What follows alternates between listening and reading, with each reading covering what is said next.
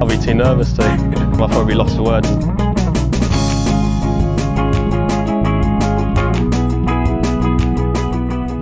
Hello and welcome to another edition of the Lost Words podcast. I'm joined as ever by Jason. Jason, hello. Uh, good evening, Tom. How are you? Yeah, good. That's another guest that we're going to bore with that little intro, but at least every single one of them gets to hear it actually live as opposed to pre-recorded. So uh, yeah, it's good. But you're uh, you're all doing well. We're fine, mate. Thank you. Very Yourself? good. Yeah, very well, thank you, mate. I'm coming out of isolation tomorrow, so that's always exciting. Um, get to see the sunshine, so uh, well, if it actually stays out. But uh, yeah, there we go. And our uh, our other guest today is Bradley Todd. Bradley, welcome. Hello, mate. How you doing? Yeah, really well. Thank you for joining us. We're uh, we, we were very looking much looking forward to you coming back from uh, your travels, and uh, we've been looking forward to getting you on for quite a while. So uh, finally made it, and we've got some good golf talk about this week. Definitely, mate. I'm sorry to keep you waiting for so long. Yeah, that's it. We say we were in such high demand. We uh, we were uh, very patient, and uh, here we are, mate. All, all roads lead to the Czech Masters, Lovely um, job. which we can start off with this week. Jason, I think. Um, Is that where we're start? Is that where we're starting? Yeah. We are Thanks starting with the Czech telling me. Masters. I thought I'd tell you Yeah. now, yeah, rather than Thanks. rather than actually letting you prepare, I thought I'd just throw it in there. Um, Czech Masters, first of the three events. What I'll do now, Jason, I'll tell you now what we're going to do in the order. We're going to go to the uh, to the, the FedEx Cup playoff event next, and then we'll go on to the, the Women's Open, just so that we're all very clear on what we're doing. Um, geez. but the the Czech Masters, um, I don't think there's too much overthinking required for it. I'm sure you've got some sort of Chinese form link of some description um, up your sleeve, but otherwise, I think it's uh, I think it's fairly straightforward affair in terms of what to look for, and it's just picking the right player to do it. yeah, I think every single person that's written. And when we come on on a Monday night and you put this up late on a Monday, and by then there's like 78 people have tipped players. There's 17 articles gone up. It's unbelievable now. You have to you have to be up with a lark to uh, get anywhere. But yeah, if you just look even at the last couple of years, because you can go back and back and back. But if you look at the last couple of years, domination of you know par five efforts and huge hitters, um, it's it's in front of you, isn't it? You know, um, go back to 2019. Um, so many were double figures under par on the par fives. Obviously, Pavan, Horsfield is obviously very short price jolly this week. and say Schwab, Leon, Leon Johnson. So many of them. I mean, you look at someone like Johnson, he was plus two on the par fours, still made still made it into the top five. Go back year before, Pavan was minus 11, Pod minus 10, Green minus 10, Jameson minus 11. You know, so four, five of the top six were in double figures for the par fives. And if you do want to go back to when it sort of wasn't as dramatic, um, and you go back to Langdon, Morrison, and Scott Henry on, on those leaderboards, Langdon was plus two for par fours, Morrison was plus two for par fours, Scott Henry was plus four for the par fours, and they finished in the top echelons. So, um, yeah, that's all you need as far as I'm concerned. Par five off tee, driving distance. You know, thank you very much. Bosh it on. And as usual in sort of these European Tour events, it's whoever puts. Yeah. Yeah, well, Brad, when you look at a, a, a winners list of uh, Thomas Pieters twice in what six events, and he was second in another one as well. Um, you kind of know what the formula is. He beat Adriano here in 2019, and Haydn Porteous is a former winner as well. That Yeah. kind of gives everything away that we need to know, isn't it? Certainly does. Um, but before anyone gets into it and says it, I'm not buying into this uh, this P nonsense that uh, the next winner has to uh, be someone beginning with a P. Like, I'm not buying into that. I know a few people have already, um, but yeah, no, it's it's a monster of a course, isn't it? And um, and it's just uh, it's going to be like par five scoring. Um, there is plenty of water involved, but like uh, yeah, it's just uh, simple as that really. Just look for the big hitters, and um, that was it. That That was was it. the thing, isn't it? I think that's really its only defence because other than the water, which you know very easy to glaze over, but there there isn't rough to speak of. There's nothing to really punish you outside of those uh, water hazards. So um, if you can stay dry this week, you're you're pretty much looking good. And, and I think That's you can it, kind yeah. of tell it, can't you, from the people that have done well here and people were sort of flashed here in the past. It's you know, we talk about Pavan as someone that, you know, is injury related, I suppose, but he, he's not been around for basically. It's sad, really. He hasn't been doing it a lot. This see, it's missed cut after missed cut, isn't it? And it's just uh, hopefully, I mean, good memories here. This might be a spot where at least he has aspirations of making the cut. I Yeah, and I think fingers crossed. it's tough, isn't it, when you see someone trying to play for an injury Um, and then I imagine that the mental battering that he's taking just going That's home it, yeah. after every every weekend, he's just missing a cut. One, I kind of admire it to a certain extent, and then the other sort of, do, yeah. I kind of worry whether it's the right idea, whether you need to just, you know, he's he's got his status and the fact that he's won on 2018 and 2019. Do you just take a step back and and kind of recuperate? So it's a hard one to advise on because when you look at it, he's beaten Padraig Harrington and Matthew Fitzpatrick in his two wins. He's he's certainly talented, and he beat Tommy Fleetwood on the Challenge Tour. If you remember, Jason, I'm sure you do. Yes. I'm sure you were writing about it at the time, eh? Uh, probably. But um, yeah, I'll, that's fine. I, don't, I won't bring you in next time. I'll just I'll just leave you out of that conversation.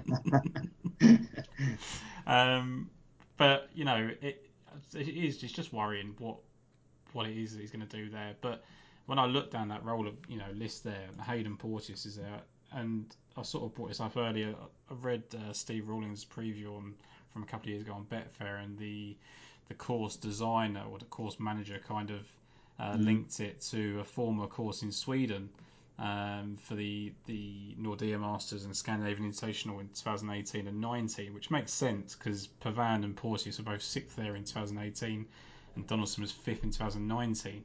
Um, when you look at Porteous, you know he the only time he's played well this season was back at the Scandinavian Mixed at a different course. He was tied ninth there.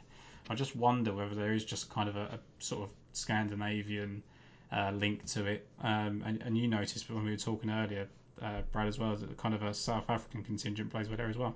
Yeah, that's what I sort of noticed. Definitely, South Africans definitely prop up here. If you look back in the past history of this uh, event, I think that kind of brings us all on to our, our kind of, I suppose, a consensus selection. But we'll, we'll go through the, the top of the betting first. It's Sam Horsfield at 11 to 1.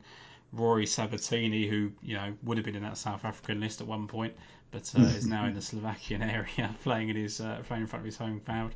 Uh, Danny Willett 14 to one, Dean Burmester 20 to one, Ryan Fox 20 to one, Callum Shinkwin 22s, and George Coetzee 25s. Um, of that list, Brad, was there any that kind of appealed to you? Definitely. Well, having been on Ryan Fox last week, um, I was very interested to see what he was going to get priced up at for this event, and uh, yeah, he was the one that most appealed. But I think I've just slightly been priced out there.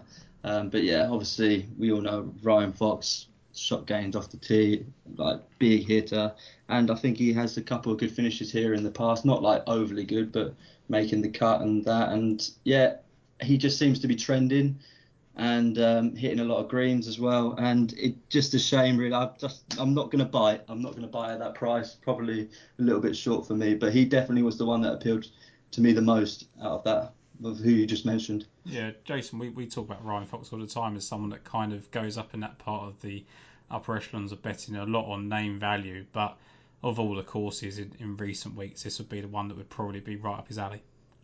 It would be, but I, I, I'm totally disagreeing. I cannot believe people can bet Ryan Fox at this price. No, but that's what we just said. We're not going to take Well, yeah, at the price, isn't it? yeah, that's, No, that's, but I can't. But I mean, I just can't believe people would. I just, you no, know, no, I that's just why I that- swerved it. Yeah, don't don't get it at all. Um, you know, I know Horsfield looks short, and he is short, but I mean, in terms of you know, Yeah, he's like about six foot. He's he's pretty Yeah. pretty tall. like could, oh, it's going to be one of them nights, isn't it? Um, in terms of in terms of sort of you know, in my view, uh, win prospects, Horsfield's got more than double the chance of Ryan Fox of actually winning. Um, and at 20 to 1, that's what you want them to do, isn't it? So, yeah, like, Horsfield stands out really of them. But, uh, you know, uh, we discussed it earlier. Very much like somebody like, um, you know, Webb Simpson did last week, where you know he's going to be extremely short. It's really, really difficult to see him not contending. Um, we won't go over the weekend. Uh, you know, he was disappointing. Um, and that's the type of thing. If somebody wants to throw him in, in sort of an each way, we're going to talk obviously about the Northern Trust. Um, and again, I can't see an outsider winning that. If somebody wants to throw Horsfield in with somebody at the top over there, I, I, I just can't knock it, to be honest with you. So, uh, yeah, for me, out of that lot, I think Horsfield and Shinkwin are obviously the ones that are going to go forward over the next couple of years. Um, they all look short, and Horsfield looks right. So, um, yeah, I'll leave Yeah. it all alone. So, I, I do agree with that. Yeah, we, we were sort of talking about Shinkwin, weren't we, before we come on, Jason, about the fact that there is still something there in the tank. You know, he sort of broke through last year, and, and you sort of wonder what the next step is. And he's had a fourth and a third now in the last three, four starts, and the 16th as well. So he's, he's banging form. It's just that he has got to that point, and we're going to come on to our sort of consensus pick in a minute in terms of price, but he was just that bit too short to uh, to entertain this week. Yeah, absolutely. I mean, boringly, but many, many, 100,000 years ago, Here's a boring story. Do you want a boring story for a minute? Okay. Hundred thousand years ago, bloke painting my house told me about Stuart Bingham in snooker. Right, that's before he even was ranked in the top hundred in the world. And uh, about a year, not a year later, about ten years later, somebody said to me, "Watch this kid, Callum Shinkwin, when he goes on tour." And I think I was on at 250 to one when he led. Someone remind me when he led. Um, was it China? Was it China? Um, Are you just hoping it's China because that's how you link it to, or is it? And he absolutely collapsed. He absolutely collapsed to pieces. He just couldn't handle it, which is fair enough on your first um, thing. So I've been watching really closely ever since. I wasn't on for his win, obviously, um, but he's got so much talent. I mean, he hits the ball a long way. He's got a cracking iron game. Sometimes he goes a bit funny with the with the putter. Um, but yeah, I, I, I think he's yeah, he's got he's a still a fantastic prospect. He, he's had quite a lot of runs really for his age, but I think he's a cracking prospect. I certainly wouldn't be, you know, avoiding him in a, in a quality competition. But like you always say, Tom, I'd rather take 66 or 80 in one of the sort of bigger open events hmm. than take 20 to one here. That's, that's what I mean. I think you know, you know, maybe the course won't suit, but you've got sort of Wentworth coming up, and you know, tournaments like that. That he's going to be a massive price. And yeah. if he's the player that you think he is, which you know we're discussing his credentials here, you know we, we talk about the fact that he's taken a while to break through. I mean, he's 28, isn't he? So he's 27 maybe when he broke through uh, in Cyprus last year. He lost a playoff to to Rafa Cabrera like four years ago. So you know one stroke could have changed everything. So it's it it's one of those things that you know had he have won that event, where did he kick on from? His caddy helps him on his on his putting now, so that's obviously a big change. Um, I don't really I think, say too much more on someone that we're not no, going to bet, but I think you could sort of relate him to somebody, not in the same way, but somebody like Abraham Ancer. Hmm. Whereas Ancer was 66 and that sort of price for a long time until he found that consistency and started getting placed a lot, and his price just suddenly went. And yeah. it was either your choice about whether you back a very quality player at the price, knowing that he's going to win at some point, um, or you try and wait and, and, as you say, try and grab him you know, as you say, it Wentworth at 50 maybe. Hmm. Yeah, I agree with all that, and, and yeah. by the sounds of it, Brad does as well. So I think yeah, no, I agree with that. I think we're all kind of on the same line of thinking. With Shinkwin, it wouldn't be a, a, complete surprise, and maybe if he drifts out on Betfair or something, he might be someone to look at. But um, I'll come on to the to the pick of the week, and I'll, and I'll start us off because I'll be the one that butchers the name. It's uh, Jacques Kruyswijk. Um, he is leading the par five scoring this year. I think he's inside the top 15, I think he is in, in par fours.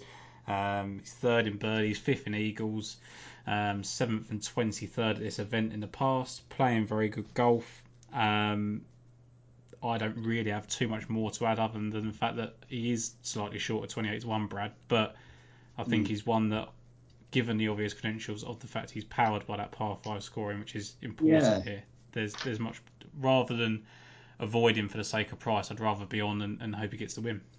Hundred percent, yeah. He, he stood out for me uh, straight away, and, and, like I said before, it wasn't exactly the price, but just the potential. And I don't think he's had the like the, his results hasn't really warranted his play this year. I mean, like I said, he's he's had before. He's had a few times where he's been in contention, but he might just have a, a heat in the moment. He's a bit like Tyrrell Hatton like that, and he can just lose it. Um, but he's gonna he's, he's he's enjoyed he's enjoyed this course in the past, hasn't he? Twenty third, yeah. uh, 2019, seventh in 2018, and it just seems like a great spot for him. And with the season he's having, I wouldn't put it past him uh, contending this week. Yeah, and, and, Jason, when you look at his his actual form, it's so very consistent, isn't it? I mean, he's had one missed cut, you know, I think all year. Um, certainly calendar year started off very strong in in his Sunshine Tour events, played well when he came over to European Tour, and he the one missed cut was on the Challenge Tour. So, in terms of what he's doing, he's going to give you a run. You'd think over the weekend. I think he's very much like um, Sean Crocker who I think we might come to later on. Ooh. Um, in that, he's, yeah, I do. I think he's the same sort of player. I, I think it's so much quality from tee to green, and there's just Mm. something. Some, and interestingly, obviously, Crocker threw away his best chance of winning in South Africa. Um, so it, it just reminds me so much of that type of play. The, yeah. the only thing I'd say about about Kruyswijk is um, watch him in running. Um, he's closed uh, both times at Kenya. So he closed at the BMW, 32nd, 17th. Um, and he closed last week again from halfway. Uh, sorry, last time out in, in Ireland at the hands. If you look at his overall last 50 events, he actually proved improves from 54th, 60th, 29th, and 22nd is his average position by round. So you might not think the 28 is is much to talk about if you don't. Uh, we have to think that's fair. But if you don't like that, then there's a big possibility that um, you know something like Horsfield who can short low, as we Mm. know, um, and doesn't always obviously kick on from that. Um, he could take up, you know, Horsfield shot low and went nine to two. Kruyswijk sitting there at 40s. Um, don't give up on him because he's got some cracking places from nowhere Just no after the first two rounds. Mm. And I think that's That's kind care. of. That's, sorry, Tom. That's Come on. care of tour tips, obviously position by round. I think that's very much the flavour of the European tour, though, isn't it? I think we, we're seeing that. You know, Rasmus Højgaard was kind of not in the picture until shooting a 62 on Saturday, and you know, it, Calum Hill had a very, very good day yesterday to actually get the trophy. It, it, there does seem to be. It, it never seems to be a, a foregone conclusion by Sunday, and you know, you'd think if someone like Sam Horsfield had a five or six shot lead going into Sunday, it would be different. But we've seen him. We've seen him kind of not cock it up, but we've seen him go backwards in the past. Um, the one name we did skip past in, in the betting was Vincent Norrman, who I do Oh, think. Don't, don't. Yeah. Oh, mate. I, I, he's just someone I want to bet so badly, but like sadly I can't do it anymore. Like it's just when you see well 33s, 28s, it's it's just it's just difficult, isn't it? It's just really difficult. But uh, I remember you and you, Brad, and, and, and Skylar Hope, who I do the YouTube show with, being on very early on him. Um, you know, being on him in three digit prices. just and- the Swedish amateurs, mate. You've got like a Berg, Nyholm, um, yeah, obviously Neiman and uh, not Neiman, sorry, Norrman, and uh, and Tim Widing as well. There's just a great crop of Swedish amateurs coming through, and it's just uh, yeah, the future is bright for Sweden, that's for sure. But Norrman definitely seems to be pick of the bunch at the moment, and with his long game, like he hits it an absolute mile. It wouldn't surprise me at all if he was up there, but as you say, it's just it's just that the price isn't that appealable. I think that we sort of say this quite often, though, Jason, in the sense that you kind of get used to a price of someone being, and if you're someone that's been on that player early, you you, you enjoy being on at 300 to one and 250 to one. But you know, some like at the end of the day, his it warrants his form warrants the you know the price that it is, doesn't it? I don't know I think what else that's right, price yeah. it could be. Yeah, definitely. Yeah, I mean, yeah, yeah, it's, it's hard in an event like this to hide, isn't it? To, to try and discover something. I mean, we've, we've got a couple of big prices later, but um, it's, it's hard to hide form, isn't it, really? Um, again, I mean, Norrman could be anything, couldn't he? I mean, I agree with you. I think he's he could be unbelievable, but then I thought that about Chris Broberg, who um, obviously injury took him out completely. Um, first off the tee and driving distance, fourth in par fours. Uh, you know, that's taking away his. Um, I haven't looked at what par fours he's, he's sort of ahead in, but I'd imagine it's the shorter ones. Um, but again, he's another one that uh, third round um, can go missing. Again, he, I mean, what's he finished? He's finished five events and improved his placing at Scandinavian Mixed, um, the BMW, proper events, uh, and the Cazoo. So in three out of five finishes, he's gone missing in the third round and um, come back strongly. So I, I do think this is could be a trader's paradise. This event, uh, you've got some, you know, potential dodge pot in here of, of a lot of people that can't putt. Um, and like, admittedly, it doesn't matter. Pieters and Arnaus can't putt, um, and they finished first and second. Um, and I just think you could have a lot of to in and throw in throughout the sort of second, third day. Um, you could really get some of these players at big, big prices on Betfair. Um, They won't need to do a lot for you to be able to do whatever you want to do, whatever you want to do at whatever price. Yep, I agree with a lot of that. Um, Brad, your next pick is, is the one up in the in the odds. Um, Jazz Janewattananond. Um, luckily, I don't need to butcher that name because we're uh, you know a bit more often than we do Jack Just Cross. call them Jazz. That's, That's what I do. it. Calls him Jazzy J or whatever. But um, what are your thoughts on him this week? Well, it's just uh, I just he's just been playing. Well, the Olympics he obviously started very strong. Then had a couple of rounds where he like didn't really get it going. I think obviously being the first round leader, it sort of got to his head a bit. But then he finished strong with a 68. And Jazz is just someone I've followed for a long time, you know, from the Asian tour. And I just think he's got bags of talent. And I think he's due a breakthrough. Like I really do. And I think he's too good not to break through on the European tour. And I just feel like this could be an event. Uh, despite not being the longest off the tee, I think he this could be a good event for him to sort of break through. Yeah, I think I think he, he does he appears on leaderboards a lot. I think he doesn't necessarily fit, he's not the model of consistency in terms of his finishing results, but he always seems to fire a low round. He always seems to have it at least for one or two days. Um, mm. and, and I like those types of players that you know that just on any given week it can just all come together. And you know he's put it together multiple times on the Asian tour. I mean, what is it? He's got kind of five or six victories over there. Mm. Um, you know, dating between sort of 2017 2020 mm. so there's not there's not um, there's not a lack of winning pedigree there it's just the fact that like you say he hasn't done it here I mean like we've just said about Shinkwin not winning early on I mean he, he lost to Danny Van Tonder in a playoff earlier this year um, ahead of Sam Horsfield as well so you know there's there's pedigree there. He was 14th in the PGA a couple of years ago as well, wasn't it? He played very very well there until the final round. Obviously, when when the pressure kicks in. There is there's just bags of talent, isn't it? So much talent, yeah. And even for his slim physique, he, he still packs a punch. He still puts it out there, like over 300 yards, and so he's not he's not short by any means. And uh, yeah, I, I just uh, I'm getting I'm getting jazz vibes this week. I'm getting jazz vibes. Uh, just there's another player there we actually just mentioned in Danny Van Tonder, and that's the other next selection you've put up. hundred percent, yeah. Well, another big hit in South African. And actually, you know, if you if you look at them three picks, and I didn't didn't notice this until afterwards, which is horrific, really. But they all popped up on the the Kenya Savannah event, yeah. which Van Tonder won, and Horsfield was also tied third. Um, so I don't know if there is any correlation there at all, but yeah, it was just a random thing that I noticed after. Um, but there, they all popped up on the same leaderboard. I was like, oh, hello. Let's hope there is something there. yeah, I mean, Calum Hill was he was close there, wasn't he? And he won last week, and uh, you know some of the names that Jason that we've been mentioning off air are up in that leaderboard as well. And and one of those is um, I don't know if you're going with him this week, but we were certainly talking about Darren Fichardt as, as someone that could go well this week. Yeah, I've got a problem with that, that I just can't see myself backing Fichardt at 33 to one.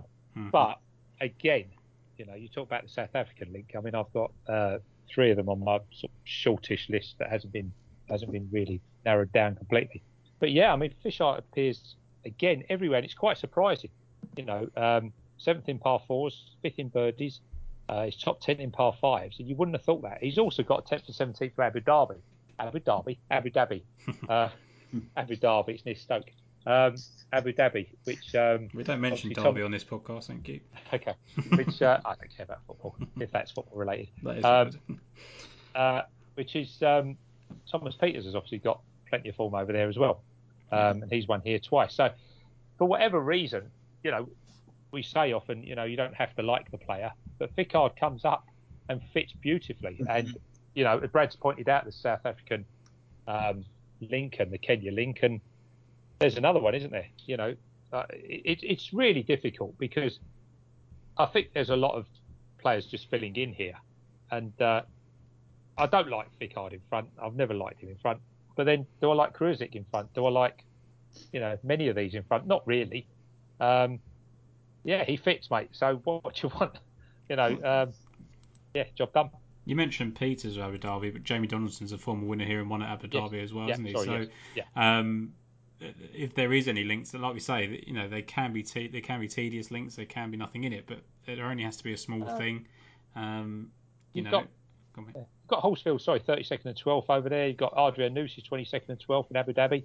So there's more than just, you know, it, it can be tenuous, but we can point out a thousand tenuous links with every player. Mm. But if, if, it fits a player that's won twice and a player that's been second over there, then I think it's a little bit more than tenuous spurious, maybe.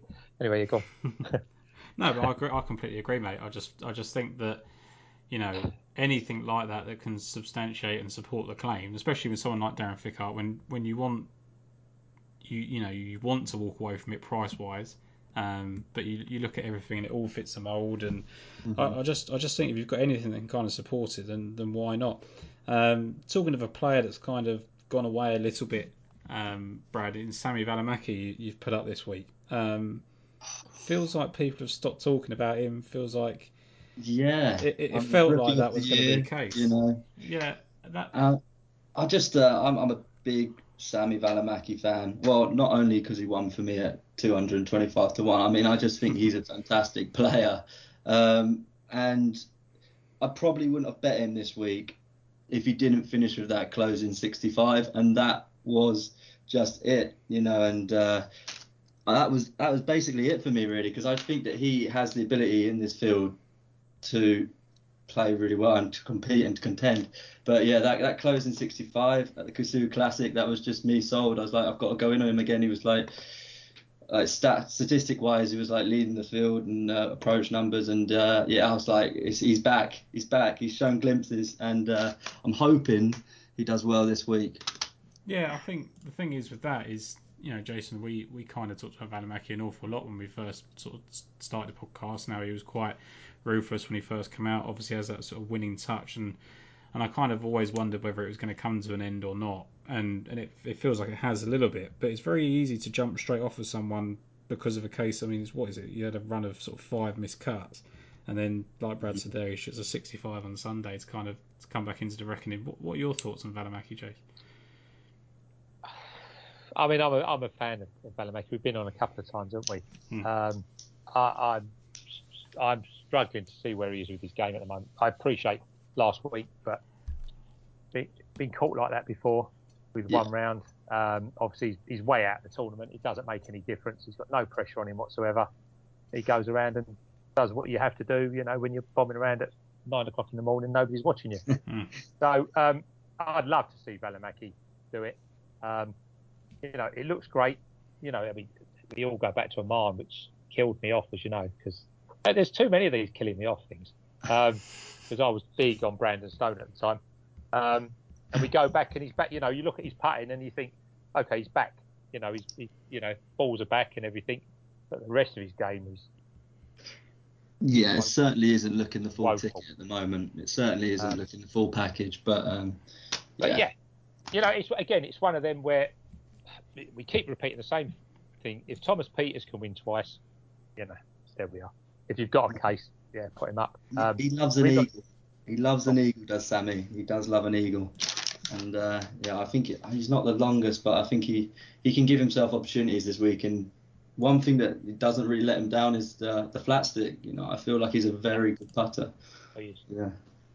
Yeah, I think, and also I think just having, you know, the statistics you don't see is kind of like the, the confidence and how someone's going to feel in, you know, the heat of battle. And we talked about Jason on on tour tips where you had sort of selections where you can find that kind of information out and who goes forward with the lead and stuff like that. But he strikes you as a player that if he does get in the hunt, he can uh, he can keep going forward, and that's the sort of player you need in this sort of field.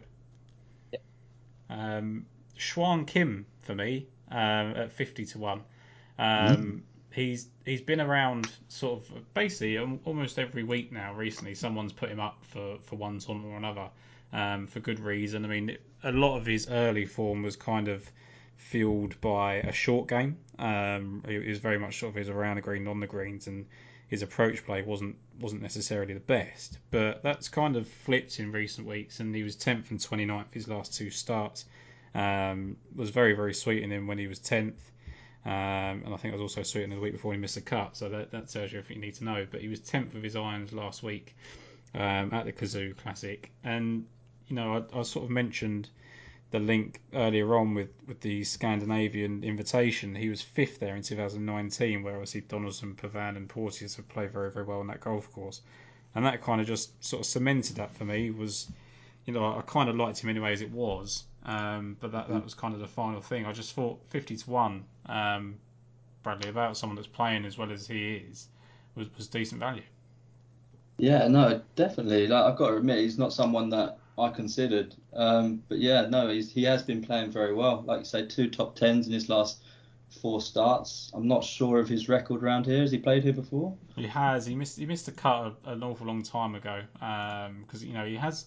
I think that's the kind of thing that we don't sort of attribute to him, is he's he's been around for quite a while, hasn't he, and, and yeah. popped up. But I didn't really read too much into that um, one. Exactly. Like, I mean, it's not necessarily important. I mean, well, Van Tonder's only start here um, 2008, like 18 or 15, yeah. even. I think he missed a cut. Jazz 2018 missed a cut. It's like you don't read too much into it, really. I mean, this is a sort of course you can sort of catch fire on at any point if you're playing well and uh, doing the basics and also hitting hit a yeah. bloody mile. yeah, two years ago, he, he was he was 23rd after two rounds and, and, went backwards over the weekend, which is something you'd expect from him um, mm-hmm. at that stage of his career. So yeah, I think he just seems an improver. Um, seems to be closing in on sort of like top 10 finishes, and I think he's got to take that next step now. So if the short certainly game showing, comes back, yeah, he's certainly showing some consistency. So um, yeah, why not, mate? Why not? Getting back on the P train, um, you know, as we as we said earlier on, it's uh, initial name is Jamie Donaldson. You uh, who broke the trend. For, well, he didn't break the trend. He started uh, he started off with uh, the first win at the golf course before all the P's took over. But uh, Garrick Porteous would be the next one up for me. Um, I put him up last week, and he was he was kind of disappointing, but. It was, it was basically just his putting that let him down. Um, he was third off the tee last week. I think he was bang up there, sort of 23rd, I think, or 21st in his irons. Um, he's been 9th and 14th in this event. He's won the Prague Challenge on the Challenge Tour, um, 5th and 9th at the Slovakian Challenge and Czech Challenge, respectively, as well. So he clearly loves the area. Um, mm. He's another player, a bit like Shinkwin Jason. I think that he's kind of been around and offered a little bit of um, potential sort of early on, and, and no one kind of knew whether he was going to fulfill it or not. And it's about time he broke through as well. Yeah, I mean the only issue I have with Porteous is I think he wants it harder. Um, don't think he wants such a birdie fest, but yeah, like you say, he's plenty of plenty of potential. Shown flashes enough of it. Um, it's so it's very hard to argue, isn't it? You know, this week to be honest, yeah, because it's so open, um, it is going to come down to uh, well, it's it's going to come down to who's going to hold who's going to hold the 15 to 20 footers. Mm-hmm. Um, that, that's it at the end of the day, isn't it? Um, you know, I fancy as many dodge pots as um, as you do, Tom. Clearly, um, yeah, there we are. What can you do? It's just difficult. It's just so so difficult to, to argue with anybody um, that has a case, you know, has has a line to, to add to a player. It does. So, um, it yeah. does feel like a tournament like that, doesn't it? Where it, there's so many cases to be made for so many different people because although we think the the formula is pretty straightforward in terms of bombers have a massive advantage. I think you can, as long as you basically as long as you take advantage of the par fives, like you said with with Jazz Brad and and Valimaki's not the, the you know not massive smasher of the tee. Like no. as long as they can take advantage of those par five scoring, you mean talk about people at different end of the scale. We talk about like Zach Johnson and Webb Simpson. They're not the longest of the tee, but they they score on those par five holes. That's all you've really got to do. I mean, Porteous is 33rd in par 5 scoring, but there's not many above him that have played as many rounds as he has. You know, his average is um, 4.55 on those holes, and the people above him are sort of like 4.49 and whatever, and they've played considerably less rounds. So when it's all said and done, he'll be right up there. I just, I just think he's got. I was tempted to jump off after last week, but I just think this is another one event that could suit him. Oh no, I like him. I like him this week. I do, and having been on him the last two weeks, I was very tempted to, uh, yeah, make it a free piece and get on him again. Um, but yeah, I was it was either him or Valimaki, and as I said, I just got um, I got caught in the Valimaki trap, and I'm hoping uh, it works out. But yeah, I can I can definitely see. Uh, not value, but I, I, definitely see him as a, a, good punt this week, Porteous, and I think he's got the game to uh, contend well here. Yeah, and, and that's the thing. I think in terms of value bets, I think there's I don't think there's many this week at all. There isn't, no, no. I, I, th- I think it's a case of get on who you who you like to chance. I mean, I've jumped off reluctantly jumped off Chase Hanna. I think he could go well. Um, yes, yeah, me too, me too. Yeah. There's there's loads of names there. I mean, Adrian Meronk, we spoke about Jason, Nikolai Højgaard. Um, Hugo Leon's been playing really yeah, well. absolutely. Like all these people just make Richard Mansell all make perfect sense. Yeah. Um, for for the it's course tough. fit, it, it feels like a dart throw. Um, which is not good when you're doing a betting podcast. But um, Jason, you liked another South African around the sort of 80 to 1 mark. Yeah, just very quickly, you talk about Chase Hanna. I agree with you. Yeah, you can forgive him that one run, can't you? Hmm. Um, and and at the same price, again, another dodge pot, Sean Crocker, who I actually think's got a fantastic chance here. Um, missed cut last week, but first round was fine. Just just very quickly, top ten in par fives, off the tees, top twenty, driving distances, top twenty, um, and one bit of form which comes from China. Proud go wild Right. Uh, well, in the Hainan Open. Yeah, if you want a form line, this is like handicap form lines. This Kalle Samooja, Grant Forrest, Sean Crocker, Adrian Noose, Nicholas Lemke. So most of them big hitters at the Hainan in 2018. But he split he split all those. As we know, he was probably only a par five away from contending a bit better against uh, Bez um, in South Africa. I actually, everybody laughs at me when I put Crocker up, but I actually think he's got a massive chance here this week of contending. Mhm. But anyway, yet another South African, yeah, Louis De Jager. I, I was amazed that he was 80 to 1 and still is 80 to 1 and will probably go 100 now that I put him up. Um, um, yeah, yeah. I, I, he's another one, isn't he? Uh, they're all the same, aren't they? You know, they've got they've got something about them that gives them plenty of chances. Um, look, he's he's really based on par five performance. Obviously, he's second to Kruyswijk. Um, uh, he, he's got high greens and regulation. He's top 20 and off the tee. They were the list that I put up, and most of the ones that appear in that are around the 28, 33, 45 to one mark, um, even if they miss the cut or something. Jajaga, who again is rotten over a four footer, but which one of those that we mentioned isn't? Um, was easily the biggest price of those. So I'm putting them up purely on that, to be honest with you. I think I think the thing is is that when you're in this type of field, there's a reason the people are in this field is because they haven't done enough to either secure spots for the rest of the year or you know they, they can't afford to have a week off. So there's a question marks about pretty much everyone in the field, barring maybe Sam Horsfield, who does tend to go backwards every now and then, but he he needs to use this as a propeller to, to go on to better things. But um, you know, it's so hard to be so keen on anybody because it's not one of those ones where you go in. So like the Wyndham Championship we were talking about Jason last week, where you, you've got a player fits a course line, which is one of the biggest course correlation events of the year. You know, you're very confident in it. As long as they're playing okay, go on them. It's, it's not that type of event. You've just got to find minute details. I mean, Paul Peterson uh, is a former winner here. He's been playing very, very well. There's so many around this thing. We talked about um, jumping off people maybe a bit too early, and that could be the case with Chase Hanna. You look at Calum Hill. I mean, he was he was really the flavour of the month earlier on, in, especially the lockdown and earlier on even in this year. Um, he's missed what three or three or four cuts in the last five or six events, and then gone full first. Like it can just it can just turn around so quickly, and that the value comes back a little bit when you've just missed that one or two cuts. Um, so maybe you know maybe that's a not a, not a blessing in disguise, but just uh, it maybe I don't know if you kind of guilty of maybe coasting a little bit. If you start going back to back top sixes, top tens, top fifteens, it kind of feels a bit easy. Maybe you just need a bit of a wake up call to go right. I need to rededicate myself and screw my head on this week. I don't know. Mhm.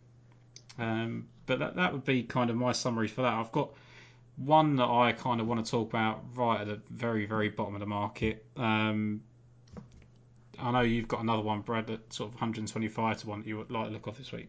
Yes, definitely. Uh, well, I love this guy, uh, Rhys Enoch, and yeah, he, he won for me earlier on in the year, at 80 to one on the Sunshine Tour, so he owes me absolutely nothing. Um, but yeah, he's just playing some great golf at the minute, and um, he closed well last week. Uh, I think he, he shot a 67 or something, and uh, he's another one who can just put it out there. You know, he's great with the with the driver, hits it a mile. Um, and but what's most interesting is he's, he's really improved with the putter, and his putting stats have really like impressed me. And on approach last week, he was inside the top 15, which is not something he's done all year. So uh, yeah, I think he's great value at 125 to one. Yeah. You talk about uh, South African links, I mean, he's almost an adopted South African. Exactly, yeah, spends- adopted South African. He spends yeah. a lot of time out there, doesn't he? Um, you know, he's won on the Sunshine Tour earlier this year. Um, Jason, I know you were a fan of Rhys Enoch earlier on in his career until he sort of cost you, but he he's got that 12th place finish at that Scandinavian mix that I spoke about earlier. That could just be a little indicator. 13th last week, coming into a course that you know should suit his kind of skill set. It, it's certainly an interesting one at, at three figures. I, I, I wrote a Rhys Enoch down, funny enough, just just as we started the just as we started the, the podcast. Um, yeah, I agree. You talk about people that um, have been sort of cut too much after one effort. Um, yeah, I mean, I agree. One in Slovakia well, as well. Yeah. He's, he's playing well. He hits he hits the ball well. I mean, um, I, I think he needs to hurry up because I'm bored watching him play. But you know, um, he takes too long. And, and to be honest, I think sometimes he overthinks things. He's Yeah. had a couple of proper chances, isn't he? Yeah, as you say, the Scandinavian mixed, he, he could have done a little bit better final round. Um, went missing um, in Wales third day. I think he does overthink it. I have to be honest, but um, I agree. 125 doesn't take into account the he's playing. Um, and right next to him is, is, of course, another one who normally plays down in South Africa, Toby Tree, who I think, I mean, Ben's put him up, but Toby's playing a lot better than, than, than his actual end figures. He's just not putting four rounds together. Definitely. But again, you want a South African link. You know, Toby's right there as well. Well, I just just looking at that Slovakian challenge that Rhys Enoch won in 2019, he beat Josh uh, Josh Geary there, but Dale Whitnell and Lars Major. Van Michel were uh, were third, um, who you're going to come on to uh, in a minute, Jace. Uh, Garrick Porteous was fifth, um, Rasmus Højgaard, Adrian Meronk, tenth. You know, there's a lot of like big hitters. Toby Tree was there at 19th. You know, it, there may just be. I I think I'm I'm very keen on this kind of location thing. You know, Yeah. yes, okay, it's not the same golf course, but anywhere around that sort of area, you, you kind of get the good feeling of travelling there. You know, I sort of mentioned Beauregard coming back to form and he went back to Scotland. Like, I just think, you know, you don't necessarily have to be. Some people just get a good feeling from going Good somewhere, when they don't they? get Yeah, yeah. and and there's there's very easy to get kind of caught up in that, I think. Um, but you see it all the time, in, like in, on the PGA Tour, you see like people just play well in Texas, like it, people play well in, you know, California. It, it can be just the green surfaces. We don't like you. We, we spoke Jason the other day. They don't really focus on the the putting surfaces on the European Tour in the same way they do on the PGA Tour statistically. So we don't we don't see as much about that, and there's a lot more detail that we could look into. But it may just be as simple as something like that. Like the the greens in in Czechoslovakia and and all those sort of areas may be perfect for someone like a Rhys Enoch, it just or a Garrick Porteous. It can just be as simple as that. I mean, we see them; they could be very similar to South African greens. It just really can be that simple. Um, so I think, like I said, if if you like players around here, then uh, then go for it. We just mentioned uh, Lars van Meijel, Jason, and you uh, and Brad as well. You both both kind of like him. Uh, uh, yeah, Brad, Brad, you can go first. You, I, I Oh, only I've had just- him about an hour ago. I'm just very shocked at the price. Like Yeah. 200, 200 to 1 I got him at. I just think that's just, uh, yeah, disrespectful. I just think it's great value. Um, and yeah, I when I saw that maybe there's a slight, like you, um, I, I I also agree that there might be a connection to like the Slovakian challenge, you know, talk like event there, and uh, where Enoch won. So um, I just think he's a massive price. And considering he went like 75, 68, 66, 68, I mean, it just shows that got off to a bad start, but showed some consistency in them, like, them three rounds. And yeah, I just feel like why not at that price? I I would echo a lot of that. I think as well he was seventh at the Joburg Open. I think the South African form, as we've been talking, um, isn't a bad sort of indicator of what could uh, happen here. You know, he's played well at Qatar. That's kind of in that sort of Abu Dhabi sort of swing there. Um, Jason, anything you want to add on, on Van Meijel? No, no, no. I agree with what Brad said. I think it, it is a surprise. I think he, he could be anything. He could be nothing. But who cares at the price? Uh, we put him up, didn't we, at some big price for something earlier on in the year that I can't remember. Hmm. But um, yeah, as you say, 12th and 16th driving distance last couple, seventh last week. It's going the right way, isn't it? At the price, who cares? Yeah, exactly.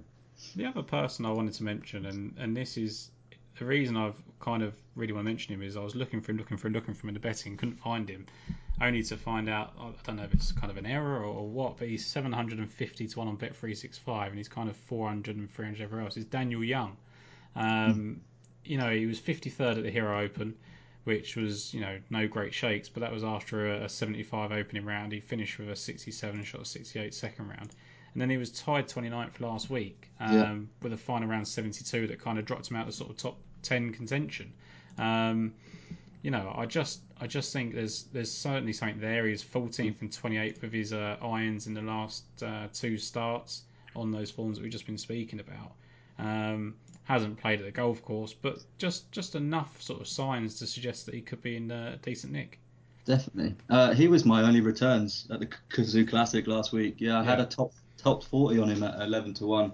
Uh, but yeah, I noticed that, um, yeah, he's, he's playing uh, really well. And like as you say, he's trending. And with this event, it could be anything. I mean, at 750 to 1, I mean, and as you say, you probably get better than that on.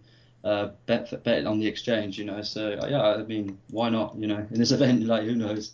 We've seen so much in it, just in this season because of the way it's been, and, and the, the crowds have been out for a lot of it, or they're sort of massively reduced at the moment. I just think there's a lot of pressure taken off, and um, when people start a trend in the right direction, it doesn't seem to take a lot before they go on to the next thing. We've just seen, um, I, can't, remember his name now, but Daniel Gavins is just one, and, and you know Daniel Hillier, you're keen on, was came in with some good form, and there's been a lot of Challenge Tour guys and even Europro guys just come on um, and just play some really good golf. I mean, my slight concern with Daniel Young is he's lost a lot of strokes off the tee. It's not really his game. Um, but that could be a blessing in disguise for him that this course is going to be wide open, and it might just be that he can he can score really well. I'm pretty sure when I looked at him, he was he was up there in kind of um, making sort of eagles. He was par five performances up there, um, right around the guy I mentioned just before, and I think he's second on tour. He's made six eagles in 19 rounds. Um, so he's, he's averaging one every 0.32. He's averaging 0.32 eagles a round, which is pretty impressive when you, you look at you know people that are around him. So maybe just maybe there's a kind of course for him. Um, if you can get a thousand to one on him Betfair, it's worth chucking a quid on. I think. hmm I agree with that.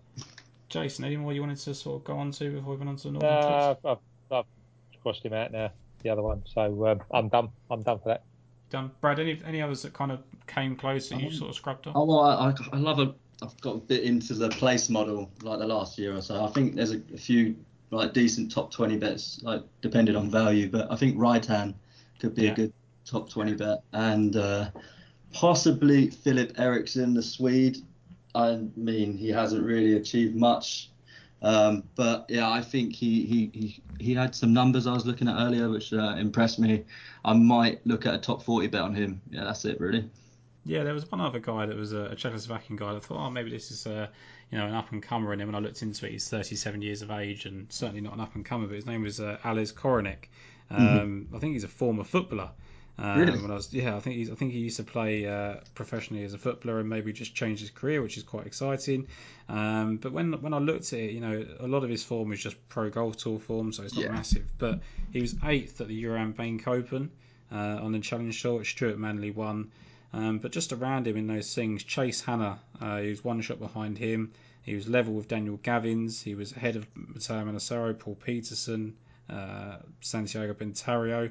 You know, just there was the quality players that he was around there. So maybe just while he's in this hot form, he could kind of do something. Maybe like say a top 20 or a top 30 bet or something. I certainly don't think he's going to be putting up trees and winning it, but you know, just in we- we've been like this for so long now. You just see that like eighth, fifth, sixth, his last three starts. It doesn't really matter, I don't think, what level it is, especially in a field like this. Um, that I think he can sort of sneak a place there. But um, going on Sorry. to Sorry, Tom. Just Go quickly, uh, just a quick mention for Clément Sordet, who might be coming back, judged on last week. Um, um, he's far, far better than everything he's done, and he's well ranking.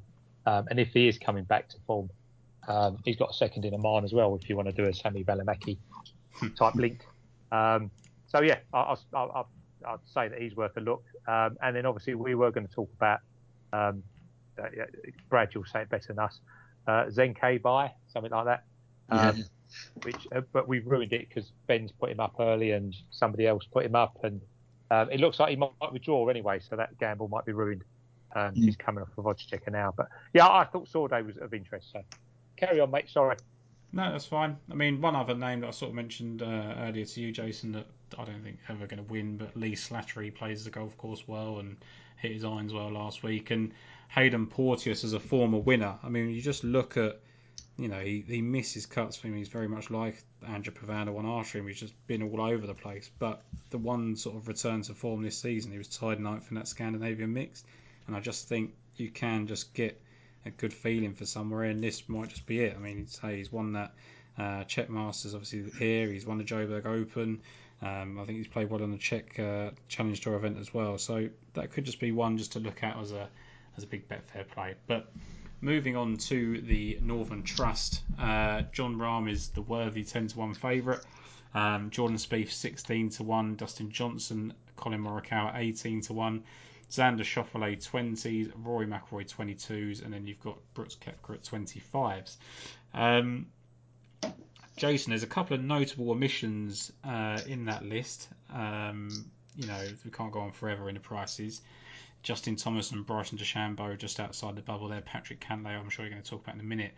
Um, but of, of those kind of groups there, I think we're both in unison in that Collin Morikawa just seems the wrong price at 18 to 1. Yeah, should be shorter.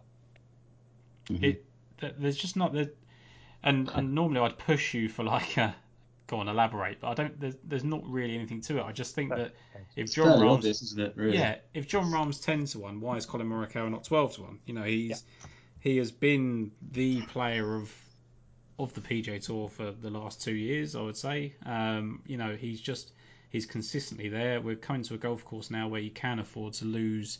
Uh, strokes on the greens. It's not ideal, but you know it's not ideal anywhere. But you know Ancer did it and come second last year um, or last time it was here, sorry, in 2019. So, um, 18 to 1, I was quite happy just to go in on him, just on literally value alone. Um, I didn't really look too much into it. I think that, like you said, Jason, driving accuracy can come into it. Um, he's obviously the best driver of the goal in that sense. Um, still doesn't hit it as far as the others, but I don't think it matters with the way he hits all his other clubs. Um, and we, we just know that if he's going to putt anywhere decent, then he's going to be certainly up there seems when it matters, he does it. Mm. Um, you know, we all discussed the Scottish and the British Open. St Jude for him is it essential? Not particularly after he's done what he's done. Uh, I, I agree. I, I, in comparison, like we talked about, Horsfield deserved to be favourite, whatever price you want to make him. Um, I think Morikawa should be. I wouldn't moan if he was level with Jon Rahm, to be honest with you. Mm. Um, there we are, best time player in the world, tee green player, got driving accuracy. Hopefully, I mean, you know, if it says somebody mentioned a, a, link to Royal St George's, I can't remember where I read it, but somebody put that up. And if it's that's the case, um, where we're talking about there are bunkers, but they're quite easy to miss um, if you're accurate. Um, there's a bit of water, but again, if you're as accurate here, it shouldn't really come into play. Um, there we are. You know, what more do you want? I, I think if you, if you want to double up Horsfield and Morikawa in a, you know, each way double, or you know, I, I, don't know if you can get a decent price top 10 double. You might even pay. I can't see it. It has to be there, doesn't it? Yeah, I just think when you look at the golf course and the people that have played well on the golf course, it's, it's quite a big mix. Like, it's not any one, it's not like, you know, the Czech event where you think, oh, the bomber's going to really stand out. You know, look at people that perform well here. Adam Scott's a good driver of the ball, but he's first and fifth here. Uh, Brandt Snedeker's got two top 12 finishes here. Ian Poulter's got two top finishes here. Um, you know, shorter hitters can. Wes Simpson's played well here in the past. Shorter hitters can prosper. It's very much just how dialed you are in with your irons, uh, Brad. I'm assuming it's the same uh, conclusion you come to there as well. Yeah, definitely. I mean, they're small greens, aren't they? So um, it's just a, it's a second second shot course, like completely. And yeah, I, I do agree with you regarding Morikawa. I do. Um, but yeah, I, I, I couldn't go there myself. But yeah, I had to go for the man McIlroy. Yeah, yeah. Got, elaborate on that because I, I think anyone that listens to this podcast regularly will know that I pretty much bag on Rory McIlroy any, any sort of given moment, and, and not because, um, not even for his fault really, just purely because I think people get sort of carried away with his talent, and I think a lot of yeah. what um, people say about him was true sort of five or six years ago, and, and maybe isn't the case now. I think a lot of it's caught up with him, but I said that there's always going to come a time where he's going to get to the price. It was always 20 to 1 was always a price for him that stuck out. And now he's 22 to 1 on the golf course that he's finished 6th and 19th. That's it. Yeah. Um, and he's in, you know, if, if, if you took the name away from this this kind of form line, he would be, you'd be backing him, you know, third and 12th in his last two events. You know, that was obviously uh, at the Olympics where he just missed out on that sort of bronze medal. And he was 12th at the St. Jude. Um, you know, okay, that's not it's not massive for Roy McIlroy, but he started poorly, didn't he? he opening around 72 and then shot three straight 66s. So it, it, surely is just a price play from your point of view in the sense that he's probably just too good to be 22 to one. Well, that is it exactly, and he just looks like since the Olympics, he just looks like he's got a bit more of a an oomph, like a bit of a fire in his belly. Like it just looked like for a while he was sort of going through the motions, and uh, I don't know, and it just looks like a bit of Rory of old since the Olympics. You know, like the ball striking stats at like Southwind, you know, the St Jude Invitational were just phenomenal. Like number one in the field, and it was just a short game that let him down this week, that that, that week, and. Uh, yeah, he just looks to be shaping up really nicely for this event. And um, as you said, like finished sixth here in the past in 2019, it just seems like a like a no-brainer for me. And I'm not a regular backer of Rory at all, but um, yeah, it just I couldn't ignore it. Yeah. yeah. I just, I just, I generally just never think he's very good value because I think that whenever it's a good golf course for him, he's 10 to 1, and then every other week he's kind of 12s, 14s, 16s, and he's not playing very well. But when he starts getting into the 20s, it seriously does uh, draw my attention. He was, like you say, his ball striking was great.